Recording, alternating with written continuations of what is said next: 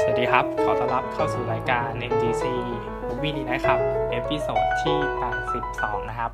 ก็อยู่กับฟอร์มอีกเช่นเดิมนะครับสำหรับ MDC เอพิโซดนี้นะครับ ภาพยนตร์เรื่องแรกนะฮะที่ฟอร์มจะหยิบมารีวิวนะครับ คือภาพยนตร์เรื่อง Long Shot ของผู้กำกับโจนาธานเลวีนนะฮะก็เป็นผู้กำกับที่กำกับภาพยนตร์เรื่อง 50 ทับ50นะครับ ก็คือเป็นหนังที่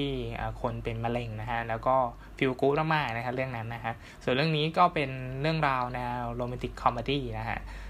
ต้องบอกว่าเป็นหนังที่เข้าจัดติดหนัง rom-com ในในปีนี้นะฮะ ก็ต้องบอกว่า Long Shot เนี่ยจะต้องติด list ภาพยนตร์ที่อยู่ในแนว romantic comedy ที่ดีอีกหนึ่งเรื่องของปีนี้นะครับ นักแสดงนำนะฮะก็คืออตัวเซ็ธโรแกนนะฮะแล้วก็ชาร์ลิซเทอรอนนะฮะมาแสดงนำนะครับ โดยตัวเซ็ธโรแกนแสดงเป็นเฟรดฟลาร์สกี้นะฮะ ซึ่งเป็นนักข่าวเป็นคอลัมนิสต์นะฮะ ที่เขียนตีแผ่เรื่องราวความเป็นจริง แล้วก็กล้าที่จะวิพากษ์วิจารณ์สังคมนะฮะ ส่วนตัวชาร์ลิซเทอรอนเนี่ยก็มาแสดงเป็นชาร์ล็อตต์ฟิลด์นะฮะ ก็เป็นผู้หญิงนะที่ เป็นรัฐมนตรีว่าการกระทรวงต่างประเทศนะฮะแล้วก็เป็นคนที่มีอิทธิพลที่สุดคงในโลกนะฮะในหนังนะก็แน่นอนว่าลูกรักของซาริเทอรอนนะฮะในในบทบาทชาร์ลอตเนี่ยก็ต้องเป็นนักการเมืองสาวที่มีเพียบพร้อมทุกอย่างนะไม่ว่าจะเป็นหน้าตาความสวยความฉลาดนะฮะก็พยายามที่จะไต่เต้าตัวเองนะครับเพื่อจะมารับตำแหน่งประธานาธิบดีคนต่อไปนะฮะทีนี้เขาก็ต้องทำการ กล่าวสุนทรพจน์ในแต่ละที่ใช่ไหมฮะจะพัดจะผูนะก็มาเจอเฟสนะฮะซึ่งเป็นนักข่าวที่แบบกำลังตกงานนะฮะเนื่องเนื่องจากพยายามต่อสู้กับการครอบงำของสื่อยักษ์ใหญ่อะไรประมาณนี้นะครับตัวชาร์ลอตเนี่ยฮะก็มาเจอเฟสแล้วก็สองคนนี้เนี่ยมีความสัมพันธ์กันตั้งแต่วัยเด็กนะฮะซึ่งก็เป็นเรื่องราวที่หนังเนี่ยก็ถ่ายทอดออกมาได้ตลกนะฮะ ตัวเฟสเนี่ยฮะก็มาร่างสุนทรพจน์ให้กับชาร์ลอตในในแต่ละงานในแต่ละที่ที่ชาร์ลอตเนี่ยจะต้องอไปพูดนะครับให้คนนู้นคนนี้ฟังนะฮะซึ่งการมาเจอกันในครั้งนี้ของทั้งคู่เนี่ยนะครับ ก็เป็นความสนุกแล้วก็เป็นความตลกนะฮะรวมไปถึงมีการนำลึกถึงความต่างนะแล้วก็มีเรื่องราวอะไรให้เราชวนติดตามนะครับหน้าหนังเนี่ยนะต้องบอกว่าตัว ตัวเฟสเนี่ยครับกับตัวชาร์ลอตเนี่ยก็ต้องเป็นคู่ชายหญิงนะฮะที่มีบทบาทที่แตกต่างกันนะฮะแล้วก็ดูจะไม่ค่อยเข้ากันนะฮะพูดง่ายๆคือเป็นผู้คู่พระนางที่ดูไม่ค่อยเหมาะสมกันเท่าไหร่นะด้วยบุคลิก หรือว่าหน้าที่การงานสถานะทางสังคมก็ดีอะไรประมาณนี้นะครับ แต่ว่าตัวผู้กำกับโจนาธานเลวีนนะครับก็ทำสิ่งต่างๆที่ดูจะไม่เข้ากันนะฮะได้ให้ออกมาสนุกสนานแล้วก็ทำให้เรารู้สึก เพลิดเพลินหรือว่าเอาใจช่วยช่วยเชียร์ให้คู่นี้เนี่ยมันสมหวังนะฮะตัวภาพยนตร์ก็จะเต็มไปด้วยสถานการณ์นะฮะที่เป็นแนวขบขันเนาะตามสไตล์ romantic comedy นะครับ แล้วก็มีมีการรับส่งบทอะไรที่ทำได้ดีนะครับที่ต้องชื่นชมนะเราคิดว่านักแสดงนำที่แสดงเป็นตัวเฟรดฟลาร์สกี้นะก็คือตัวเซ็ธโรแกนเนี่ยก็ ดูเหมาะสมกับบทบาทนี้นะฮะแล้วก็มีมี comedy อะไรที่เราคิดว่ามันพอเหมาะพอดีนะครับ รวมไปถึงบทบาทของตัวละครตัวนี้เนี่ย มันไม่ใช่มีแค่บทสนทนาหรือว่ามีสถานการณ์ให้เราชวนตลกตลกเท่านั้นนะครับ แต่ว่าในในสถานการณ์ที่ตัวละครมันต้องจริงจัง หรือว่าเอาการเอางานนะครับ ตัวนักแสดงนำก็คือตัวโลแกนเนี่ยที่แสดงเป็นเฟสเนี่ยก็สามารถทำให้ตัวละครตัวนี้นะครับ มันดูมีมิติมากขึ้นนะแล้วก็ทำให้เรามองเห็นถึงมุมมองหนึ่งนะฮะจาก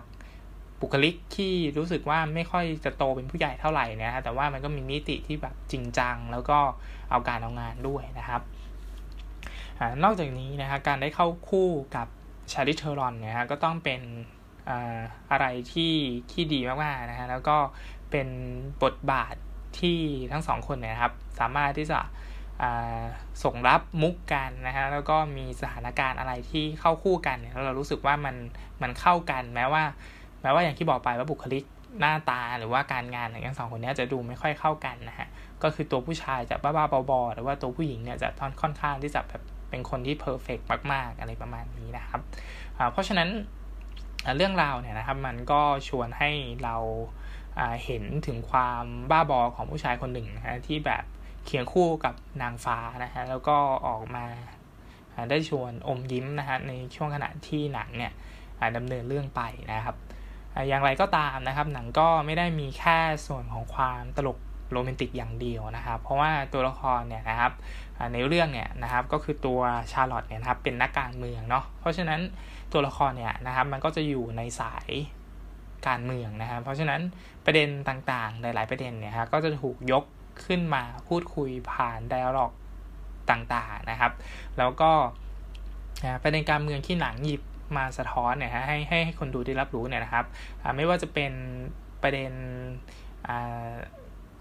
การเหยียดสีผิวนะหรือว่าประเด็นการล้อเลียนประธานาธิบดีของสหรัฐอเมริกาก็ดีหรือว่าความเป็นชายเป็นหญิง ความเสมอภาคหรือว่าเฟมินิสต์อะไร ที่ผ่านตัวละครหลักๆเนี่ยฮะก็คือสามารถที่จะถ่ายทอดออกมาในในสถานการณ์เหล่านั้นนะฮะแล้วก็การที่ตัวชาร์ลอตเนี่ยครับเป็นเป็นตัวดำเนินเรื่องในการที่จะก้าวขึ้นสู่ความเป็นผู้ท้าชิงประธานาธิบดีคนต่อไปนะครับ หรือประเด็นความเสมอภาคระหว่างชายหญิง หรือไปจนถึงการที่ผู้คนเนี่ยครับคอยติดตามแล้วก็พยายามที่จะ จับคู่ให้คนนั้นคนนี้นะครับพร้อมเอาใจช่วยนะฮะจนจนกลายเป็นเป็นคู่จิ้นนะฮะทั้งหมดเนี่ยนะครับมันก็อยู่ในพล็อตเรื่องแล้วมันก็สามารถที่จะสอบประสานไปกับความตลกของมันได้นะครับ ท้ายสุดนะฮะลองลองช็อตก็เป็นผลงานที่ส่วนตัวเราคิดว่าค่อนข้างประสบความสำเร็จนะครับ ในระดับที่ดี แล้วก็สามารถทำให้เราเนี่ยเอาใจช่วยตัวละครที่ไม่ไม่เข้ากันนะฮะแล้วก็ไม่น่าจะ เป็นไปได้ตามสังคมปกตินะฮะได้มีที่ยืนหรือว่ามีจุดยืนในในสังคมอุดมคติก็คือในโลกภาพยนตร์นะครับความสำเร็จของหนังเนี่ยนะครับ จึงเกิดจากการที่ตัวผู้กำกับเนี่ยครับ หรือว่าคนเขียนบทเนี่ยวางตัวละครแล้วก็จัดฉากสถานการณ์ที่ลงตัวนะฮะ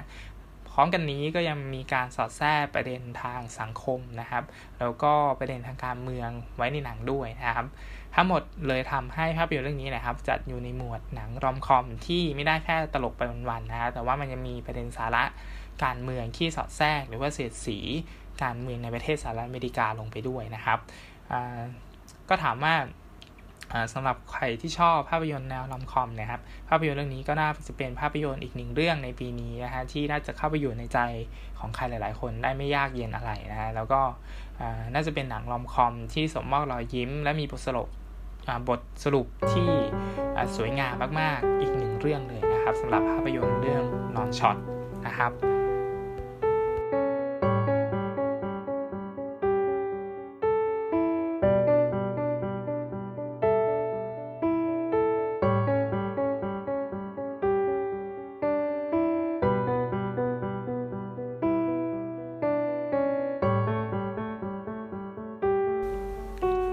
เรื่องที่2นะฮะคือภาพยนตร์ X-Men Dark Phoenix นะครับของผู้กำกับไซมอนคินเบิร์กนะฮะก็เป็นภาพยนตร์ X-Men น่าจะเป็นเรื่องสุดท้ายเนาะของค่าย Fox แล้วนะฮะก่อนที่จะไปอยู่กับ Marvel นะครับ X-Men เวอร์ชันนี้นะฮะก็เป็นเวอร์ชันที่มีพล็อตเรื่องเนี่ยเหมือนภาพยนตร์ตัวอย่างเลยนะครับ ก็คือ ตัวทีม X-Men เนี่ยครับออกไปนอกโลกไปทำภารกิจนะฮะแล้วก็ไปช่วยนักบินอวกาศนะครับ จนจีนเกรเนี่ยได้รับพลังฟีนิกกลับมานะฮะแล้วก็ไม่สามารถที่จะควบคุมพลังนั้นได้นะครับก็ต้องบอกว่าเรามีความคาดหวังนะกับกับ X-Men ภาคนี้นะครับ เพราะว่า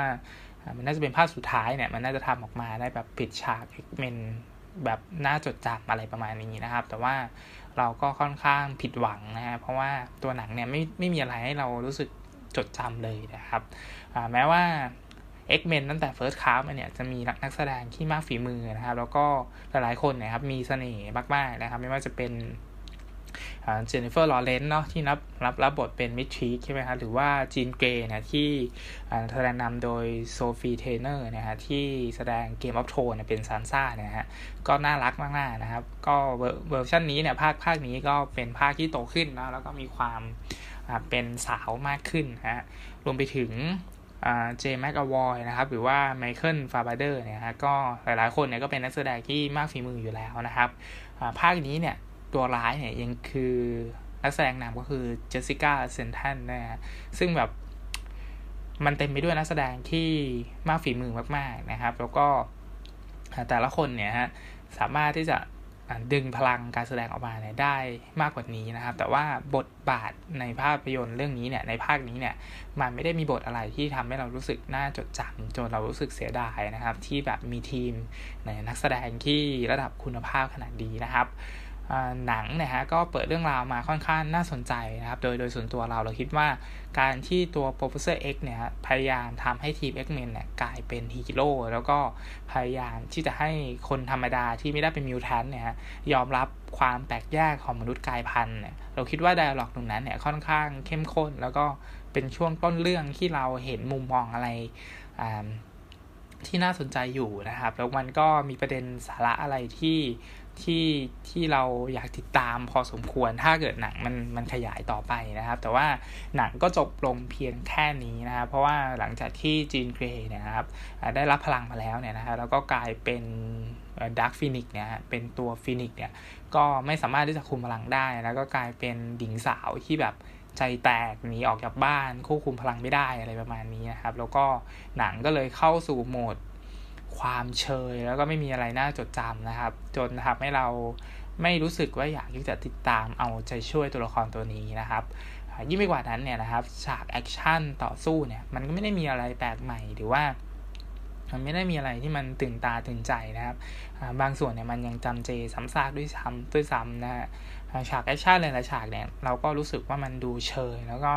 มันไม่ค่อยมีเสน่ห์เท่าไหร่นะครับ คือมันจะมีความกักกักไม่เต็มที่ในในฉากแอคชั่นนะครับ ก็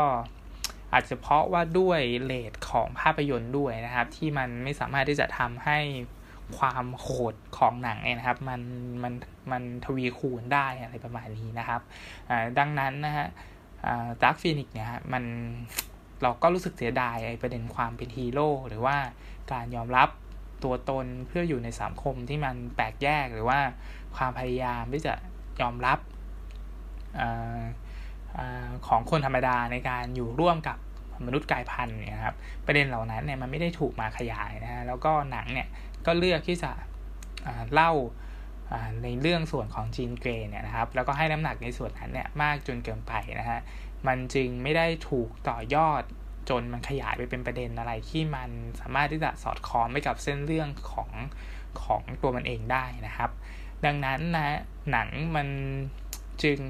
เลือกนะฮะที่ที่จะทิ้งความต้องการเป็นฮีโร่